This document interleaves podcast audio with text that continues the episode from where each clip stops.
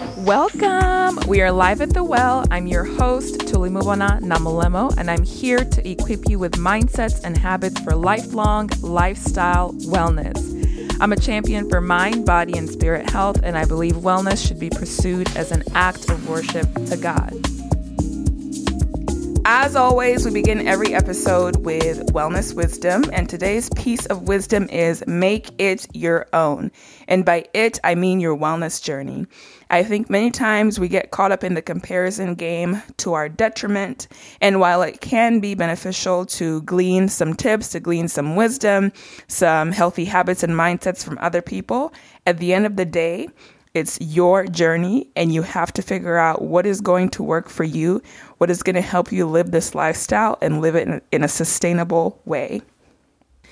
So, today we're going to be talking about weighted bliss, which is a play on words, uh, wedded bliss.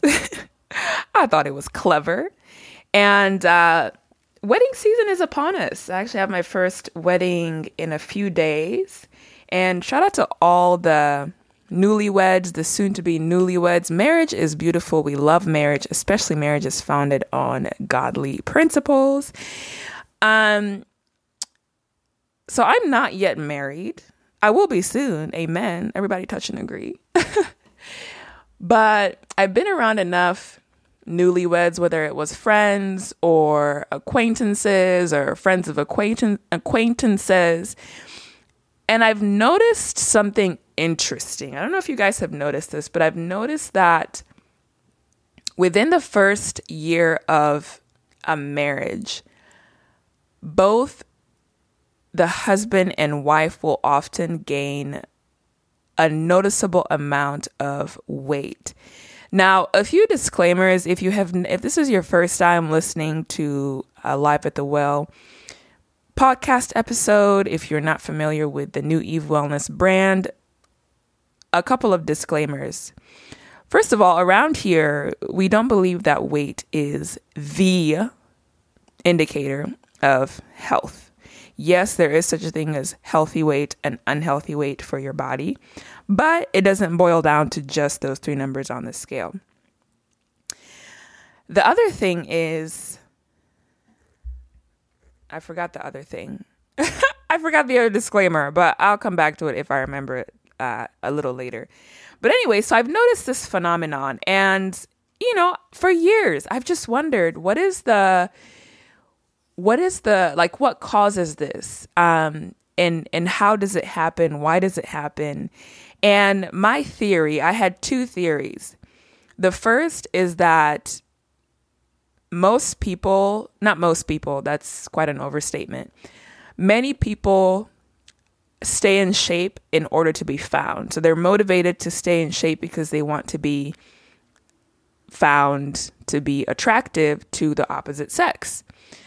So my theory was that, you know, once you're locked down, it's like you don't know you no longer need to be found. You've been found, so you can go back to I guess your habits or or who you who you wanted to be and stop you know, taking care of your body as much as you did because you no longer have the motivation because you don't need to be found. My other theory, um, especially when it comes to the woman, the bride, many brides feel a lot of pressure to lose weight to fit in their wedding dress, which I just, I don't know, maybe I'm just speaking from ignorance, but especially people who get custom made dresses isn't the whole point of a custom made dress to be able to be customized to you and your body shape? But, anyways, so many women feel pressure to lose weight before their weddings. And I think once they fit into the dress, the wedding is over, then they, you know, go back to their previous habits. Either way, both those mindsets are just not they're not um, healthy in that they're not conducive to lifelong lifestyle wellness, which we're all about here at, at Live at the Well podcast and New Eve Wellness. And I was actually looking at this article on um, Healthline, and they were talking about um, research that was done uh, with young newlyweds. And it said that young newlyweds who are happy in their marriage tend to put on extra weight. And reason being, what I'd said is that they're less motivated to maintain their weight when they don't need to attract a mate. The other thing that that article article mentioned, which I think is important to note, and we're going to expand on it a little bit, is that they said behavior is contagious. So when you're living in close proximity with someone else, um, someone that you you know you spend a lot of time with, you do a lot of things together, you eat together, you travel together, you're more likely to eat the same things and to do the same activities. And so, you know, even as we I mean, for me it's a deal breaker, right? If I as I'm looking for a spouse, that is something that is important to me is does this person value health, right? Do they value wellness? Do they take care of their mind, their body, and their spirit? Because if we're going to be together until death do us part, you know, I can't have someone sabotage my health and someone, you know, sabotage the health of you know, our future kids, future generations, and so on and so forth. Maybe sabotage is a strong word, but you get what I'm saying. I also think that having similar or the same core values is important to a thriving partnership and a thriving marriage. And if two people are not in line with that, I feel like that could just be a cause for dissension. We could call it that. So, what I wanted to do was uh, talk about some of the benefits of pursuing health as a couple. And a lot of these things are essentially the same benefits, even pursuing health as an individual person. But when you are joined in a partnership with another person, it just enhances the whole thing. So, the first thing that came to mind was lower stress. Exercising regularly and eating food that is good for your body puts you in a state of lower stress, more endorphins, uh, just less uh, less stress on your body. And so when you both are not as stressed individually, it reduces stress overall in the marriage. And life in general can be stressful. Marriage can be stressful at times, depending on different seasons and different things that are going on. And um, you know, in the beginning, merging families. Maybe one person's moving to a different city they've never been to, making new friends, um, just kind of figuring out the groove of everything. Uh, if kids come in the picture, it just helps to be able to manage stress and not to have unhealthy ways of coping with stress that do end up being of detriment to one's health. The other thing that is related is when when you take care of your body, you you're more well and you're less likely to escalate situations that do not need to be escalated. So many times when you're not well physically, which is related to not being well, you know, could be related to not being well mentally, spiritually, any small thing can trigger you. Have you ever been in a situation where someone that you do not know, you have never seen in your life, just goes off on you, off on you for no reason or for just a tiny little thing. I'm talking like people who get mad over the smallest things and get road rage and are, you know, sticking middle fingers out the door.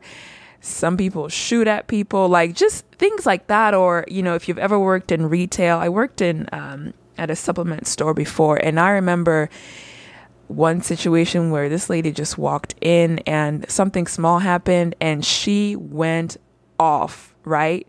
So, situations like that where I'm just like, there must be a lot going on in your life, or you're just not well, you're not doing well physically, mentally, emotionally, that you would just take something this small and escalate it and fume at someone that you don't even know.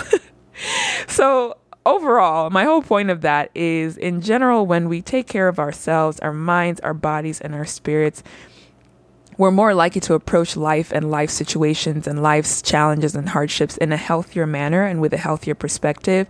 And especially when you're doing it with someone that you are just now joining life with. They had a different upbringing. You had a different upbringing. You had different expectations for how things should go or how things should run. It's just better when you are in your best uh, state of uh, state of health, right? And of course, you can't always be healthy 24 7 throughout your entire marriage, but it is the effort that counts. The other thing is um, the aspect of insecurity. Many people tend to feel insecure when they're not feeling their best and they don't feel that they're looking um, their best or in their best uh, physical state that they could. And that affects intimacy. Um, and so taking care and actually being fit improves your intimate life, if you know what I'm saying. So I've heard. But yeah, the, the aspect of, of not feeling confident can affect how you interact with your spouse, especially when it comes to intimacy. So that's that's a huge plus because intimacy is a big part of a healthy marriage. And then um, taking care, both couples taking care of their health prolongs the time that they have together, right? A lot of disease that does lead to death is preventable.